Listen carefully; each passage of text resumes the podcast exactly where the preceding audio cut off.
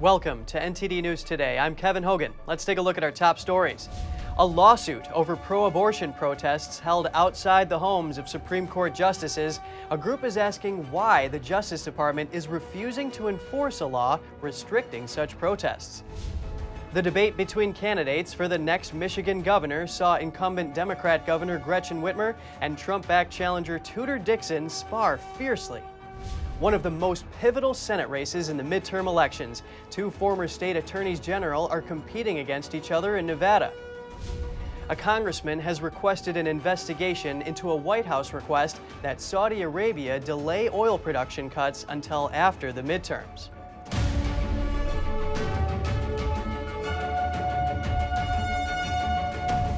The Justice Department is facing a lawsuit over protests that took place earlier this year outside the homes of Supreme Court justices. A conservative group is demanding documents. Here are the details. DC based think tank The Heritage Foundation filed a lawsuit against the Justice Department on Wednesday in a federal court in Washington, D.C. The group says it's because the DOJ refuses to explain why it will not enforce a federal law on protests the law says it's illegal to picket or parade near a residence of a judge with the intent of influencing any judge in the discharge of his duty. The Heritage Foundation says the DOJ is not protecting conservative Supreme Court justices from pro abortion protests outside their homes. The think tank says they have requested documents from the DOJ under the Freedom of Information Act, but the department did not comply. The think tank is now seeking those documents through the lawsuit. The Heritage Foundation said, quote, The Biden DOJ's silence on these radical protests and obviously intimidating tactics was and remains to be deafening. The American people deserve to know why Joe Biden and Attorney General Merrick Garland not only refused to publicly and unequivocally condemn this behavior, but also why they continue not to prosecute or hold accountable those who facially broke the law in an attempt to influence the proceedings of the Supreme Court. In May, a Supreme Court draft opinion on Roe v. Wade was leaked. Protests soon began at the homes of the six conservative leaning justices in Maryland and Virginia. Then White House Press Secretary Jen Psaki refused to condemn the protests, but insisted that President Biden supports peaceful protest. A California man was arrested in June near Justice Brett Kavanaugh's home. He was allegedly planning to assassinate the justice to prevent him from voting to overturn Roe v. Wade. News that involves former President Trump, a longtime associate of the Clinton family, admits under oath that he lied about having insider information from a Republican. The information eventually made its way onto the Steele dossier. Charles Dolan said he invented the supposed GOP source and instead got the information off of cable news. The Steele dossier was partially funded by the Clinton campaign and included numerous allegations about Trump that have since been discredited. Dolan told special counsel John Durham's team in August 2021 that no information in the dossier was attributable to him. But in December 2021, he realized a part may have originated with him, so he alerted investigators.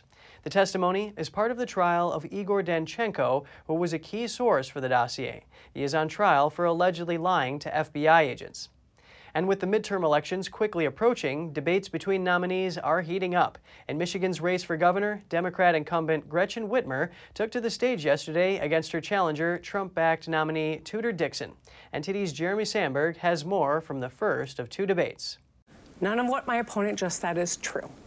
It just isn't. Michigan Governor Gretchen Whitmer wants voters to take her word for it. But both gubernatorial candidates say the other is prone to lying. She just is completely making that up. The two battled it out on hot topic issues like abortion, gun control, and public health. She said she wanted to make abortion a felony, no exceptions for rape, incest, or health of the woman, and throw doctors and nurses in jail. That is too extreme and too dangerous.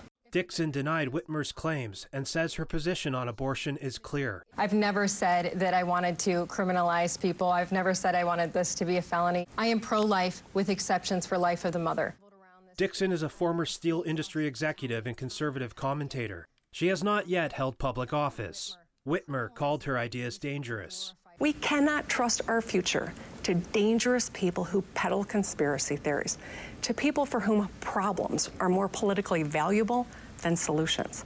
As for Dixon, she had a similar view about the incumbent governor and her policies. Radical, dangerous, and destructive.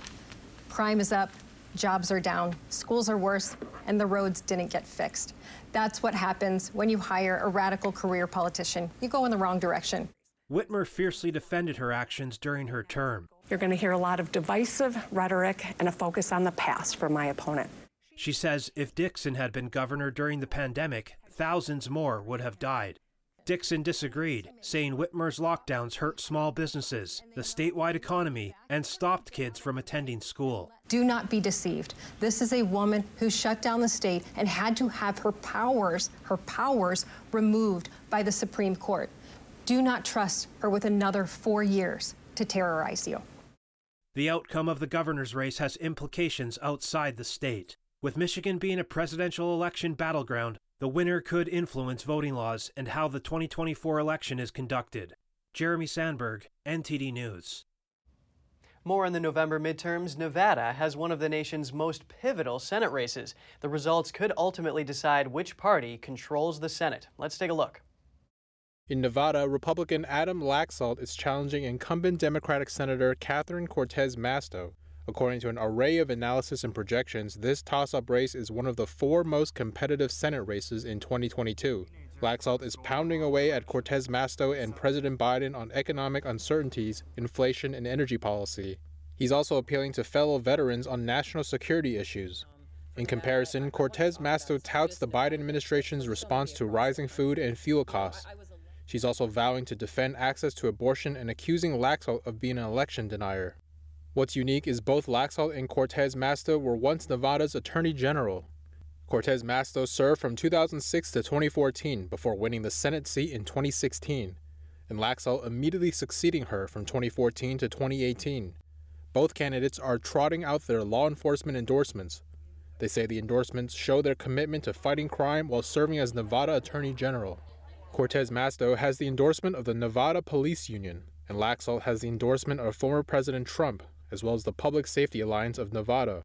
This alliance represents over 100 state and local organizations and switched their endorsement from Cortez Masto to Laxalt following the primary.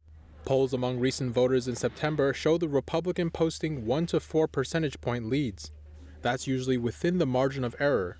Between both candidates and national groups, the race has drawn more than $130 million in campaign contributions and will likely top $200 million by Election Day. It's the midterm's second most expensive Senate election following Georgia. According to their Federal Election Commission filings, Cortez Masto's campaign had raised $30 million, and Laxalt's campaign had raised $7 million as of July 1st. Where disaster and elections meet, Florida's governor is easing voting rules for residents hit hard by Hurricane Ian. Governor Ron DeSantis issued an executive order that extends early voting and allows voters to cast ballots at any precinct instead of just where they are assigned if they vote on Election Day. The changes apply to Lee, Charlotte, and Sarasota counties. Residents there can also request mail in ballots to be sent to addresses other than their homes. They can cast ballots at early voting sites right up until Election Day. In other counties, those sites must shut down the day before Election Day. Attacks against Republicans have increased since President Biden's controversial speech in Philadelphia about a month and a half ago. The White House says it condemns the attacks. Here's the story.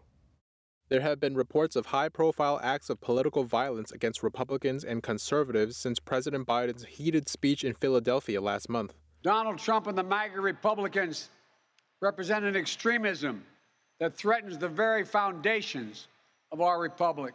It isn't clear if Biden's speech motivated acts of vandalism or politically motivated attacks, but several Republican offices across the country have been vandalized since then. The chairman for the Ottawa County Republican Party in Michigan spoke to local media about an incident last week. He said that officials came out and found that all their signs had been hacked to pieces, their building had been vandalized, and the permanent sign on the outside of the building had been torn up. Also in Michigan, an 80 year old pro life canvasser going door to door was shot after a heated verbal argument. A man was charged with felony assault and reckless discharge of a firearm. The suspect came forward last week, telling a local TV station that he shot Jacobson accidentally as she was arguing with his wife, who supports abortion. And last month, an 18 year old young man was killed in North Dakota when a man allegedly hit him with his vehicle. The suspect later told a 911 dispatcher that he thought the victim was part of an extremist Republican group. He was charged with murder in the teen's death. Republican Senator of Kentucky Rand Paul told Fox News President Biden needs to realize that his vilification of his opponents is inflaming some of his supporters to violence.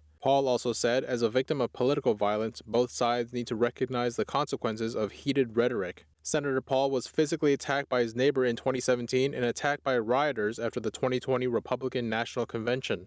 In a recent comment about political violence, a White House spokesperson told Fox News that President Biden condemns these attacks and has been clear that violence, threats of violence, and vandalism are absolutely unacceptable, regardless of who is committing such acts or why. He added that there's no place in America for political violence. Former President Trump denounces the January 6 committee after it votes unanimously to subpoena him. He then writes a letter to the committee chairman. Trump asked on Truth Social why the committee waited until it was about to wrap up to try and subpoena him. He says it's, quote, because the committee is a total bust, and that has only served to further divide our country. Chairman Bennie Thompson said the committee recognizes how serious and extraordinary the step to subpoena Trump is and claimed that Trump's testimony would make sure, quote, nothing like January 6th ever happens again. The subpoena is unlikely to succeed since it will likely prompt legal challenges from Trump's attorneys. Trump addressed a letter to Thompson in response. His main points were that the committee is ignoring why so many people came to the Capitol in the first place, which was a belief the election was a fraud, and also that he called for putting the National Guard in place much sooner, but it was rejected. Election integrity efforts by grassroots organizations are rising to a whole new level for this year's midterms. We hear from one of them on their task forces and how regular citizens can become involved. Joining us now is Jenny Beth Martin, co founder of Tea Party Patriots and honorary chairwoman of Tea Party Patriots Action. Great to have you on the show, Jenny. Thanks so much for having me. Your organization has trained over 7,500 people on election integrity in several states. Can you tell us more about what you're doing across the country? What we've been doing for the last um, year at this point is training people to to start local or county level election integrity task forces. And those task forces have different things to work on. Right now, as we head into the election, the most important thing for them to be working on is recruiting poll poll watchers and where um, lo localities are working to still hire people to work the elections, hiring poll workers as well. That's excellent. So, what can you tell us about what poll workers need to know in terms of what they can and can't do? So a poll worker is a person who is working inside the precinct. They're trained by the local government in, in most instance, instances. And when a voter comes in, they check the voter off of a poll pad. They give them either their ballot or the card they insert into the touchscreen device. And then that ballot marking device, the, the voter goes and, and casts their ballot. And then when they finish entering what they want for their ballot, they've the poll worker will guide them to where the ballot box is they insert the ballot into the box, and then at the end of the day, the voter inserts the ballot into the box, and then at the end of the day, the poll worker will close down the location. So it's important if your local election office is still working to hire people to, if they're still looking to hire people to work the polls, give them a call, find out if they are, and if they are, ask what you need to do to sign up to be a poll worker. It may be called an inspector of elections or a judge of elections or an election official. And your local election office will be able to help you with that. And these midterms are seeing a lot of these election integrity efforts. Why now?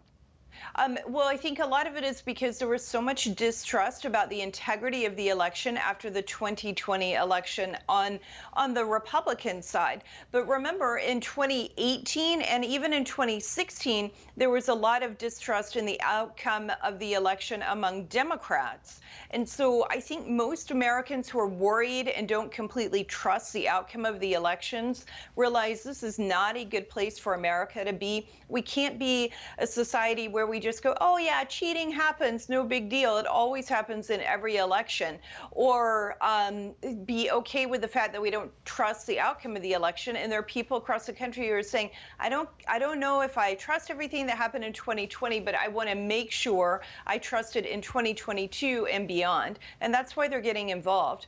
And we've strived to take all the that passion and emotion and concern and worry and fear about the country, especially in terms of election integrity, and turn it into meaningful action. So you mentioned things like distrust and cheating. What are the most important things to be done to restore faith in the elections?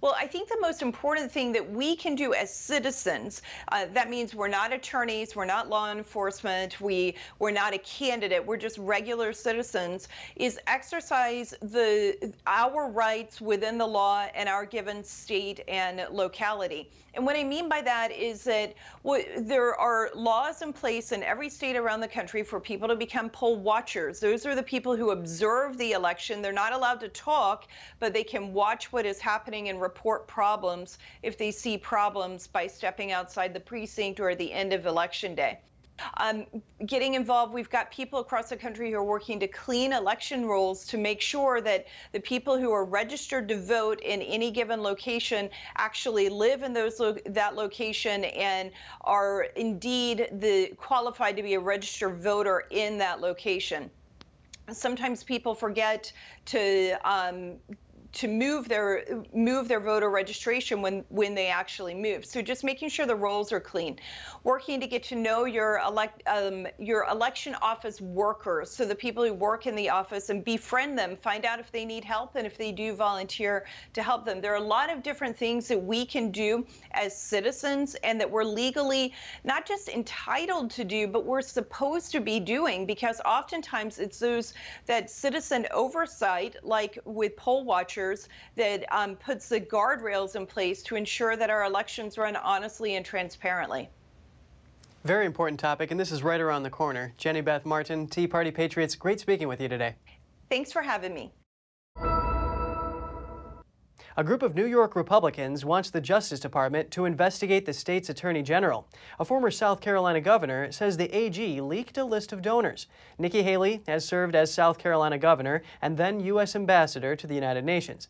She says New York Attorney General Letitia James is responsible for leaking a list of private donors of Haley's policy advocacy group. In a letter to U.S. Attorney General Merrick Garland, a group of House Republicans expressed their concern over the leak and said it could violate federal law. Politico publicized the stand for America Group's 2019 tax return, disclosing the list of donors that is normally held secret. A stamp from the New York Attorney General's charity office appeared on the last page of the leaked filings. Haley accused James's office of breaking tax laws and saw it as an attempt to intimidate conservative donors.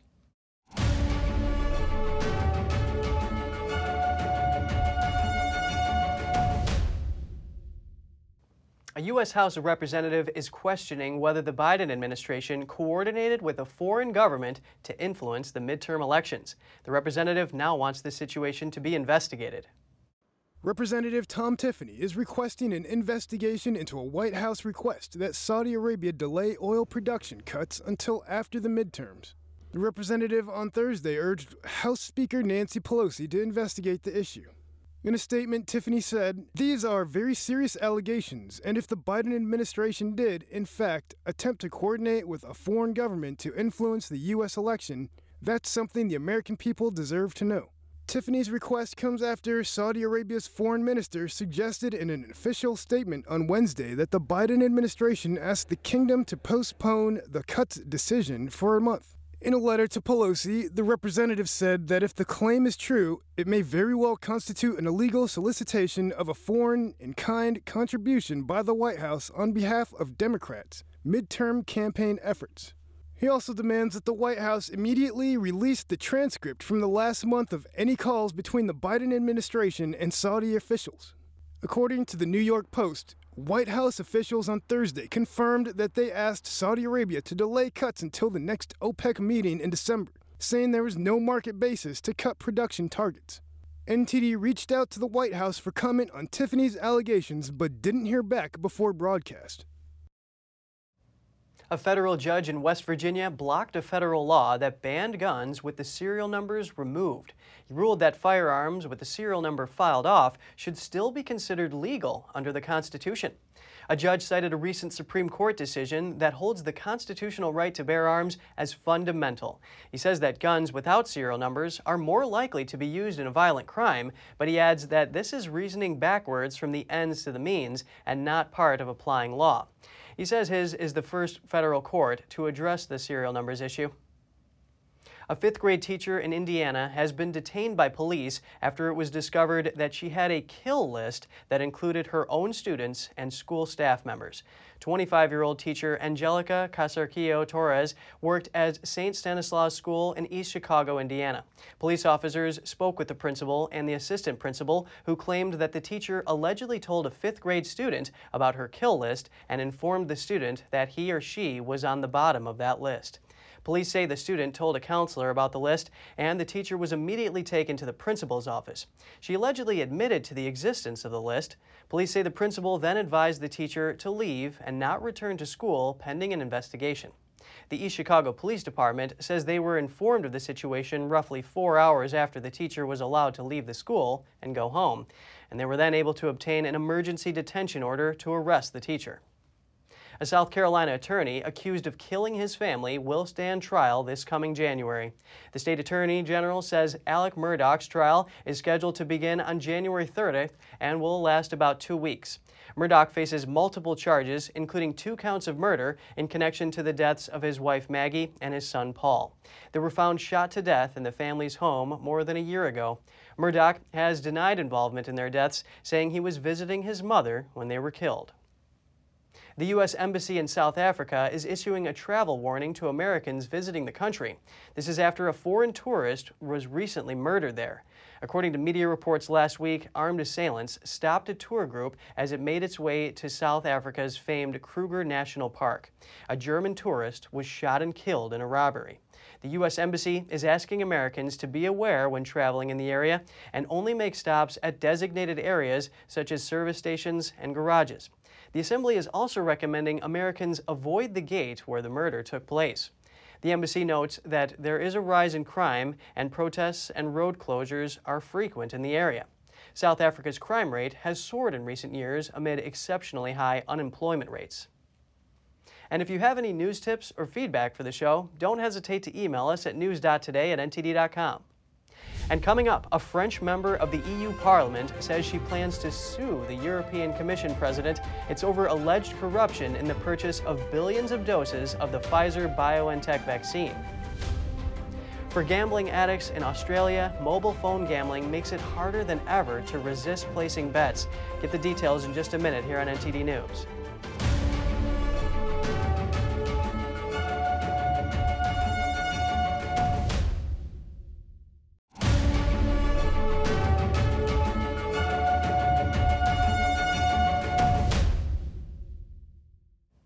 Welcome back. Several members of the EU Parliament have raised questions over the purchase of over 4 billion doses of Pfizer's COVID vaccine and the way the contracts were signed by the EU Commission president. They accuse her of corruption for concealing the discussions she had with the pharmaceutical company. NTD's France correspondent David Vives has the story. The Croatian member of parliament claims that EU Commission President Ursula von der Leyen unlawfully concluded the purchase of 4.5 billion doses of the COVID vaccine in total by the EU. 4.5 billion doses for 450 million people, including children, means each EU citizen, which excludes the UK, shall receive 10 doses each of the vaccine. Several other MPs back Kolakusic's claims.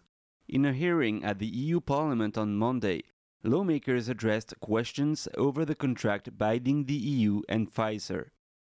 French MP Virginie Joron noted the refusal of Pfizer CEO Albert Bourla to attend the meeting on October 12th and said none of the EU lawmakers' concerns had been answered on that day. Je regrette que, euh, effectivement, Monsieur Bourla ne soit We regret that Mr. Bourla did not attend this hearing. We all know that this is the most important purchase contract carried out by the Commission. The order emitted by von der Leyen has also been questioned in a report by the European Court of Auditors. On September 21st, the court stated it had asked for several documents regarding the participation of the EU Commission President in the negotiation with Pfizer over the purchase of the vaccine doses, but the Commission had turned down this request. Moreover, the report shows the call for tenders to vaccine manufacturers had been emitted by the Commission after it already decided Pfizer would be the contractor.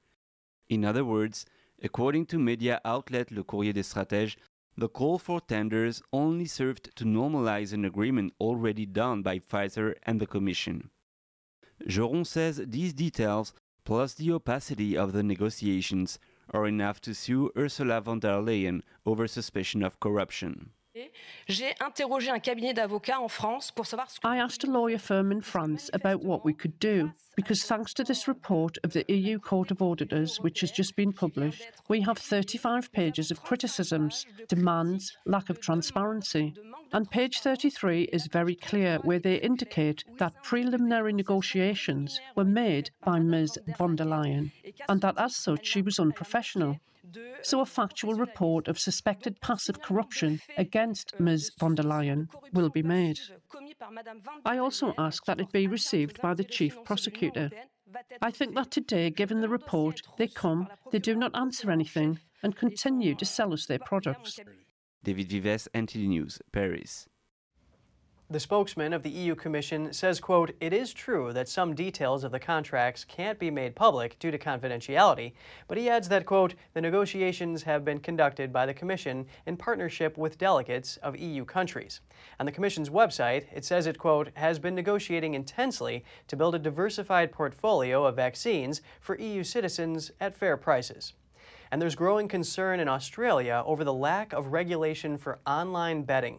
COVID 19 lockdowns appear to have pushed many gambling addicts to turn to smartphone apps. Now they can gamble anytime, anywhere. Reese Wareham is a coffee industry technician from Sydney. He's also a gambling addict.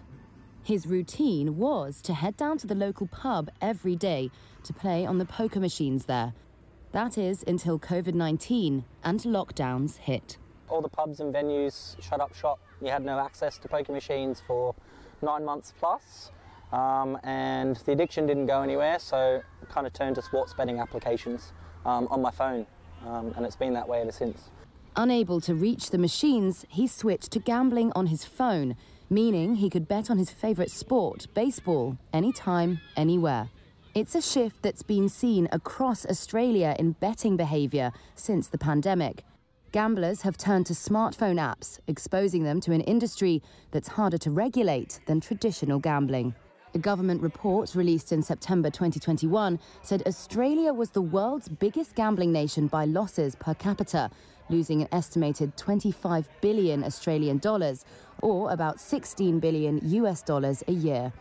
Wareham, a 31 year old father of two, says he's lost more than $100,000 from gambling. Many app providers, which are often offshore based bookmakers, have ramped up marketing with text message based promotion offers, sidestepping advertising restrictions. It's just too easy, you know. I, there, there's no reform at all on how much advertising these sports betting companies can spend on their marketing, on their advertising, on their promotions. Wareham says he sees his gambling as shameful, describing his inability to control it as a mental illness that needs support. The concern is echoed by Stu Cameron, CEO of Wesley Mission, which operates the phone counselling service Lifeline. A lot of the calls we get uh, through to our Lifeline services, uh, you know, a proportion of those are people who are suffering through gambling harm and addiction. Uh, and so we know that, that, uh, that gambling harm you know, is a precursor to significant mental health challenges, including suicide ideation. For Wareham, the first step in tackling this is to regulate advertising. The less we see it on billboards, the less we see it in ads, the less we see it, it's only going to be the gamblers, gamblers that want to gamble. Just like we can't advertise cigarettes. Why the hell can we advertise gambling? Federal government said mid September that it would hold a wide ranging parliamentary inquiry into online gambling. However, the main recommendations of a 2015 inquiry on the same subject, which were accepted by the government at the time, are yet to take effect. Wareham says he isn't sure he can kick the gambling addiction completely, but says for now, his online betting habit is under control. He no longer spends a whole paycheck in one sitting. Just ahead, the United Kingdom donates rockets that can shoot down cruise missiles to Ukraine. They are meant to help protect infrastructure. And women in Berlin are donating their wedding dresses to a pop up store. All the proceeds are sent to support women in Ukraine. We'll have more about that here on NTD News Today.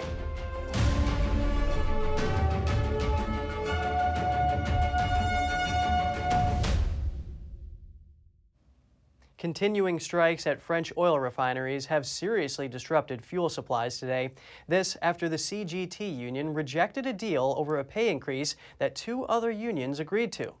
Long lines of cars could be seen across France as motorists waited, some for hours, to fill up. Many gas stations have temporarily closed while awaiting deliveries. About 30% of France's gas stations are experiencing temporary shortages. Two other unions representing a majority of the group's French workers agreed overnight to a 7% pay raise and a financial bonus.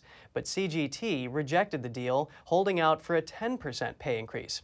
Those on strike feel they should have a share of the windfall profits generated by high oil and gas prices amid the global energy crisis. The company announced it will pay out a one month salary bonus in December of up to $6,000 besides the percentage increase. British Finance Minister Kwasi Kwarteng has confirmed in a tweet that he resigned after Prime Minister Liz Truss asked him to stand aside from the position. His termination on Friday means he was on the job for 38 days, making him the second shortest serving UK Chancellor on record. Member of Parliament Jeremy Hunt was appointed as the new Finance Minister on Friday, according to a tweet from number 10 Downing Street. And in the UK, Royal Mail could cut as many as 5,000 to 6,000 jobs by the end of August next year. The private postal service remains locked in a bitter dispute with its largest labor union and also warned of more layoffs if planned strikes go ahead. The Communication and Workers Union held strikes in September and early October. It represents 115,000 Royal Mail postal workers. It has also threatened more strikes this month and next. Royal Mail urged the union to call off the strikes immediately and begin mediated talks. Following months of failed negotiations, Royal Mail in September proposed to take the pay dispute to arbitration and change its policies. This angered the union. Royal Mail saw adjusted operating losses of about $240 million in the first half of the year, while losses for the year are expected to come in at around $390 million. And the UK plans to send anti aircraft rockets to Ukraine capable of shooting down cruise missiles. It's an effort to help protect Ukraine's infrastructure against Russia's deadly missile attacks. Defence Secretary Ben Wallace has announced that the UK will donate some advanced medium range air to air missiles, or AMRAAM, rockets to Ukraine. The rockets are the first donated by Britain that are capable of shooting down cruise missiles. The Defence Secretary said Russia's latest indiscriminate strikes on civilian areas in Ukraine warrant further support to those seeking to defend their nation. The AMRAAM rockets will be delivered in the coming weeks to be used with the NASAMS air defense system pledged by the United States. It's hoped the new air defense missiles will help protect Ukrainian infrastructure after Moscow launched a wave of deadly missile and drone attacks on the country's cities and power plants this week. The latest package of UK equipment also includes hundreds of other air defense missiles, aerial drones, and a further 18 howitzer artillery guns. Ukraine said it has only about 10% of what it needs for its air defences, urging the international community to provide more weapons. The Defence Secretary announced the decision before he left for a NATO Defence minister Summit in Brussels on Thursday. The military alliance is pressing ahead with plans to hold a nuclear exercise next week. What we don't want is to do things out of routine. Uh, this is a routine exercise and it's all about readiness. NATO's exercise, dubbed Steadfast Noon, is held around the same time every year and runs for about one week. It involves fighter jets capable of carrying nuclear warheads, but doesn't involve any live bombs. Elon Musk warns that the free internet for Ukraine's military could be coming to an end. SpaceX has donated about 20,000 Starlink satellite units to Ukraine. They're helping the country's military communicate after phone and internet networks were destroyed in the war with Russia. Musk says it has cost his company $80 million, and he warned the Pentagon that won't continue. A recently uncovered letter he sent last month asks the U.S. military to pay tens of millions of dollars per month for the service. The letter says not only is SpaceX considering not donating additional new units, it wants the Pentagon to pay to keep the current ones active. That bill would be $400 million over the next 12 months. Sources say Starlink is the main way troops on the battlefield communicate. A U.S. Army veteran and a father of five has been killed in Ukraine. The State Department only confirms that a U.S. citizen has died there, but his sister has identified him as Dane Partridge from Rexburg, Idaho. The 34 year old had been fighting alongside the Ukrainians since the end of April. Last week, when Partridge and some other men were clearing trenches in eastern Ukraine, they were ambushed by two Russian vehicles. Partridge was shot in the head and died in the hospital Tuesday. His body is on its way back to the U.S., where he'll be buried in a VA cemetery in Idaho. And a group of women in Berlin has come up with a new way to fundraise for Ukraine. They're donating their wedding dresses to a pop up store. NTD's Andrew Thomas has more on their efforts. At this pop up store in Berlin, these donated dresses will be sold to raise money for women in Ukraine. The founder of the store, Anna Saraste, is a Finnish journalist living in Berlin. She already donated money to organizations in Ukraine, but she wanted to do more. During summertime, I was going through my closet and sorting out again uh, different things, and I came across my wedding dress once more. And that's when I decided okay, this dress needs to go. Hmm, I could sell that and give the money to Ukraine. That's great. Berlin resident Laura Benedetti is getting married next year. She just started looking for a dress when she came across an ad for dresses for Ukraine. I just uh, found it on Facebook, the event, and I thought it was, uh, yeah, a good uh, thing to combine uh, the look, looking for a dress and also for a good reason, like spending for, for Ukraine. The Berlin team is working on selling as many dresses as they can. They also hope that people in other cities will start their own organizations. Well, one idea that we would definitely like to pass on from this action is that it could be easily replicated also in other places, um, in Europe uh, and elsewhere, because there's a lot of women who have, um, for big money, gotten a wedding dress and that never do anything with it afterwards. Irina Bilkina is a refugee from Ukraine. She helps model the dresses for the website if you actually you are supposed to spend this kind of money, it's much better that they are like for a good cause than for your wardrobe. I don't know. All the proceeds from the sales will be sent to two separate groups to support women in Ukraine. Andrew Thomas, NTD News. Europe's top court ruled on Thursday that EU companies can ban headscarves at work as long as it's a general prohibition that does not discriminate against employees. The case concerned a Muslim woman who was told she could not wear a headscarf when she applied to a six week training program at a Belgian company. The firm said it has a neutrality rule, meaning no head covering is allowed on its premises, whether a cap, beanie, or scarf. The woman took her grievance to a Belgian court, which subsequently sought advice from the Court of Justice of the European Union. The top European court said there is not direct discrimination in such a ban because it is applied to all workers. And if you have any news tips or feedback for the show, don't hesitate to email us at news.today at ntd.com. And coming up, a scientific mission is underway to learn more about the lives of tiger sharks in the Maldives. The island nation is home to one of the largest populations of the species in the world. And does a goldfish only have three seconds of memory? A new study coming out of Oxford University is challenging the old saying. Stay tuned for more on that when we return.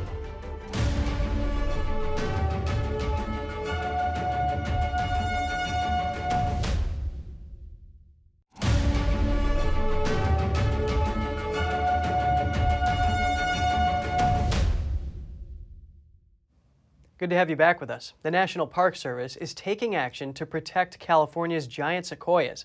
According to the Park Service, up to 19% of the world's sequoia population was destroyed in the past two years.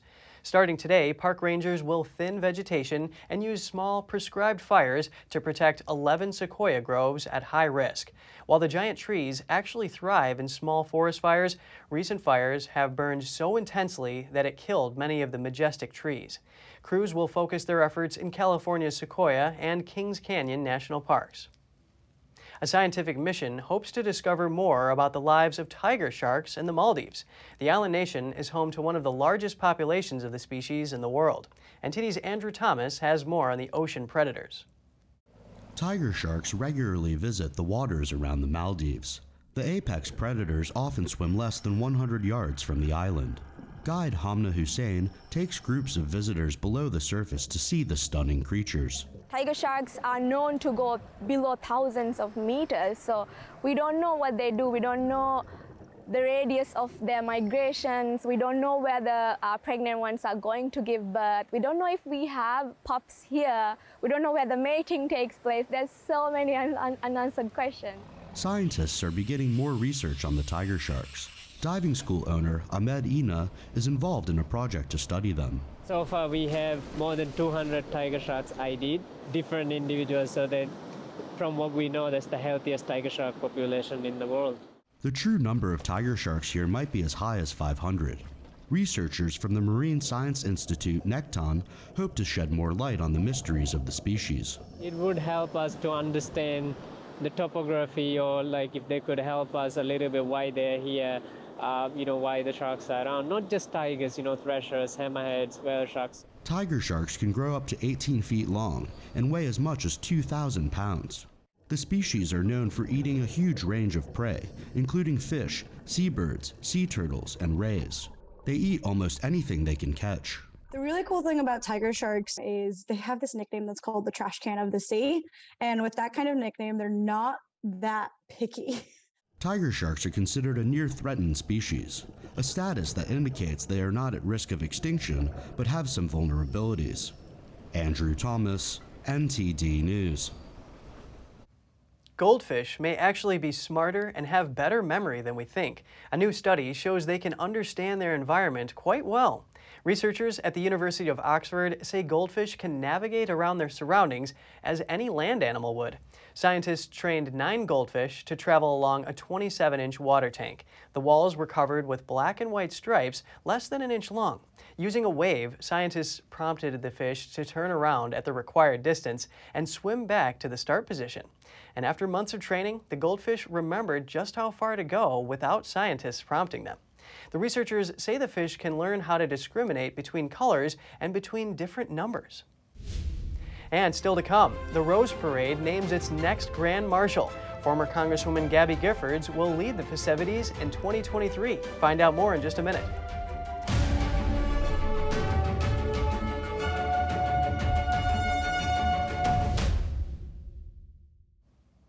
Former Congresswoman Gabby Giffords is chosen as Grand Marshal for the next Rose Parade. Giffords was shot in the head in Arizona during a public appearance in 2011. Thank you, Amy. I'm so honored to be Grand Master of the Rose Parade. Thank you very, very much. Our lives can change so quickly. Mine did when I was shot. But I never gave up hope. I chose to make a new start, to move ahead, to not look back. I'm relearning so many things how to walk, how to talk, and I'm fighting to make the country safer. The parade will hold its 134th edition on January 2nd next year. Giffords will also be part of the coin flip for the 109th Rose Bowl football game later that day. The parade's theme of Turning the Corner represents the world emerging from the COVID 19 pandemic and the sweeping turn the floats and bands make as part of their five and a half mile route. Giffords is a gun safety advocate who received the Presidential Medal of Freedom earlier this year. Giffords' husband is running for re election to the U.S. Senate, and he'll join her during the festivities. Auction house Sotheby's is displaying a collection of eight rare blue diamonds in New York City. They're valued at over $70 million and will be auctioned later this year and next year. What makes it really exceptional is that it's part of this group. Um, it is the De Beers Exceptional Blue Collection. So all we keep focusing on is rarity, the rarity of a blue diamond to begin with, and then to have eight of them in a group is, is unheard of. I've never seen anything like it. The Gemological Institute of America graded the top lot diamond a fancy vivid blue. This is the highest possible color grading, and the Gemological Institute only awards it to less than 1% of blue diamonds submitted to them.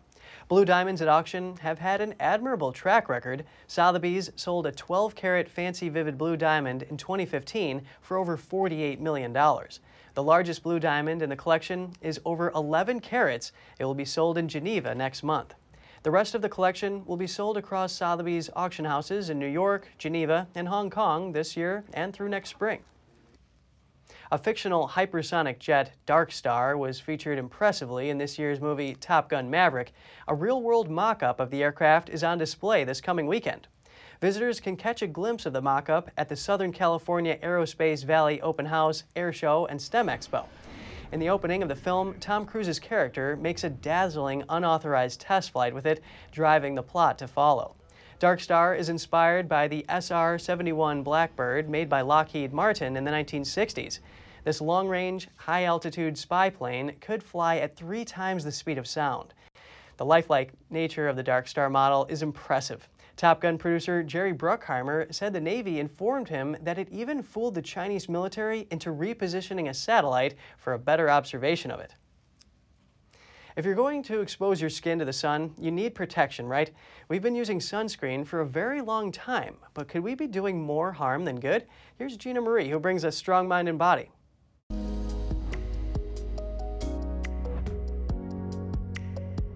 Conventional wisdom is to lather sunscreen on our bodies before and during outdoor activities. But what's in these sun creams, and is the concoction of chemicals good for us? Maybe not. Dr. Joseph Mercola, osteopathic physician and natural health advocate, believes that sunscreen is widely overused. He says it's a loaded brew of toxic ingredients that pummel human fertility, impair your neurons, and threaten coral reefs. Dr. Mercola said there are some circumstances where it is wise and appropriate to use, but those cases are few and far between. You just need to avoid sunscreen and rely on sensible sun exposure. In February 2019, the US Food and Drug Administration proposed new regulations to make sure sunscreens are safe and effective. CDC research reveals that 96% of the US adult population have absorbed sunscreen ingredient oxybenzone. In Hawaii, they banned oxybenzone due to serious threats to marine life. The problem is, our skin also soaks up these chemicals.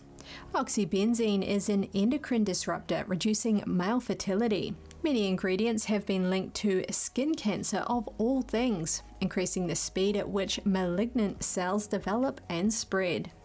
Some ingredients are neurotoxic, posing risk to brain health.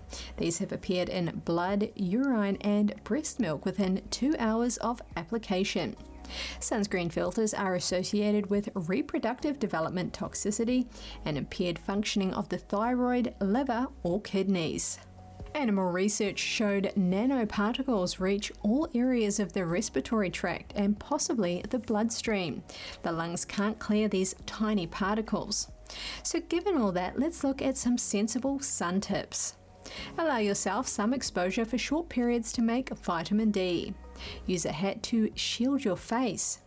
Use clothing to cover up. And finally, make sure your diet is antioxidant rich and include fresh, raw, and unprocessed foods. That's all for today's program. We're really glad to have you with us. Please send us an email if you'd like to tell us something. We're going to put it on screen. For podcasters, that's news.today at ntd.com. I'm Kevin Hogan, NTD News, New York City.